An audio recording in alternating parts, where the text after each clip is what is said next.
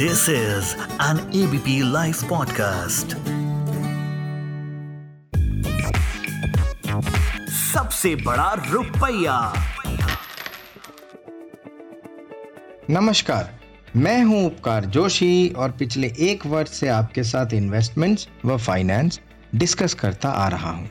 पिछले एपिसोड में हमने जनरल इंश्योरेंस से जुड़े कुछ प्रश्नों के उत्तर देने के प्रयास किए और इस प्रक्रिया में कुछ अहम बिंदु डिस्कस किए। इन प्रश्नों के सिलसिले को हम जारी रखेंगे, परंतु आज एक स्पेशल रिक्वेस्ट पर हम डिजिटल गोल्ड व गोल्ड ईटीएफ के बारे में डिस्कशंस करेंगे।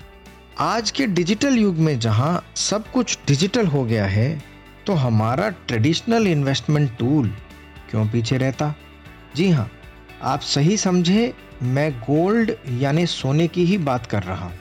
ट्रेडिशनली हम गोल्ड को ज्वेलर्स से खरीदते आए हैं और ज़रूरत पड़ने पर इसी तरह से बेचा भी है। मगर कुछ सवाल हमें हमेशा परेशान करते रहे हैं। जैसे कि प्योरिटी, सेफ्टी, रीसेल, ट्रांसफ़र, सही दाम इत्यादि। सोना खरीदते या बेचते वक्त मन में हमेशा यही शंका बनी रहती है कि क्या ये प्योर होगा? क्या जिस दाम में हम खरीद रहे हैं वो उचित दाम है? क्या बेचते वक्त हमें सही दाम मिलेगा? हम इसे कहाँ रखें? लॉकर मिलना भी मुश्किल और ऊपर से उसका रेंटल भी एक बंदा खर्चा हो जाता है। मांगलिक कार्यों में सोना देते वक्त भी यही सब डर कि गिफ्ट करते वक्त इसको डॉक्यूमेंट कैसे करें इत्यादि। इन सभी परेशानियों का जवाब है डिजिटल गोल्ड या फिर गोल्ड ईटीएफ आइए पहले डिजिटल गोल्ड के बारे में बात कर लेते हैं। डिजिटल गोल्ड एक मॉडर्न एज इन्वेस्टमेंट टूल है, जिससे आप घर बैठे ही प्योरेस्ट फॉर्म ऑफ़ गोल्ड खरीद सकते हैं। आपकी खरीद के बाद डिजिटल गोल्ड कंपनी इसको बड़े बड़े वॉल्ट्स में रख देती है।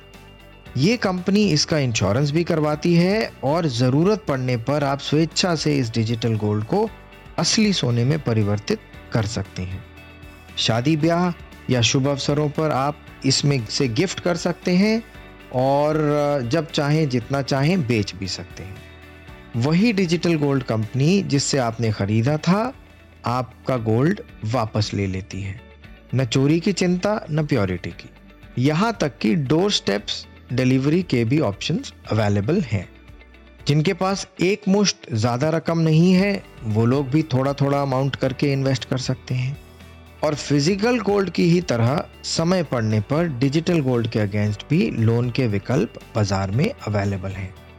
मगर जिस तरह सिक्के के दो पहलू होते हैं डिजिटल गोल्ड से भी जुड़े कुछ सावधानी वाले बिंदु हैं जो मैं आपके संज्ञान में लाना चाहता हूँ।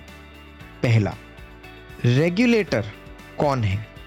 जैसे कि सेबी और आरबीआई होते हैं, इस तरह से डिजिटल गोल्ड को कौन रेगुलेट करते हैं, इस बात पर अभी क्लैरिटी नहीं है।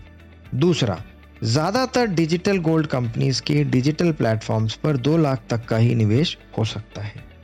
तीसरा, अगस्त 2021 में सेबी डायरेक्टिव्स के बाद सभी स्टॉक एक्सचेंजेस व ब्रोकर्स ने डिजिटल गोल्ड बेचना बंद कर दिया था।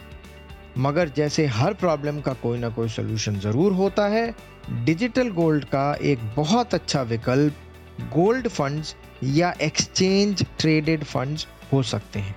इन्हें गोल्ड ईटीएफ e भी कहा जाता है। गोल्ड फंड्स या ईटीएफ e में भी यही सारी सुविधाएँ, जैसे कि इंश्योरेंस गोल्ड कंपनी बड़े अमाउंट में खरीदती है वॉल्स में रखती है सेफ्टी वाली बातें, ये सारे पॉइंट्स ईटीएफ्स e के लिए भी वैलिड हैं। और अच्छी बात यह है कि ये लिस्टेड सिक्योरिटी होने के कारण सेबी द्वारा रेगुलेटेड भी है।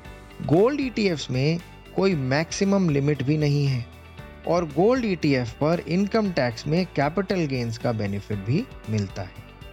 आपको यहाँ पर मैं ये भी याद दिला दूँ कि गोल्ड ईटीएफ्स के बारे में हम पिछले एक एपिसोड में विस्तार से डिस्कशन कर चुके हैं। आज बस यही विराम लेंगे, अगले एपिसोड में इसी तरह की कुछ ज्ञानवर्धक बातें करेंगे। तब तक आप सभी अपना खूब ध्यान रखें, सभी को उपकार जोशी का प्यार भरा नमस्कार। सबसे बड़ा रुपया।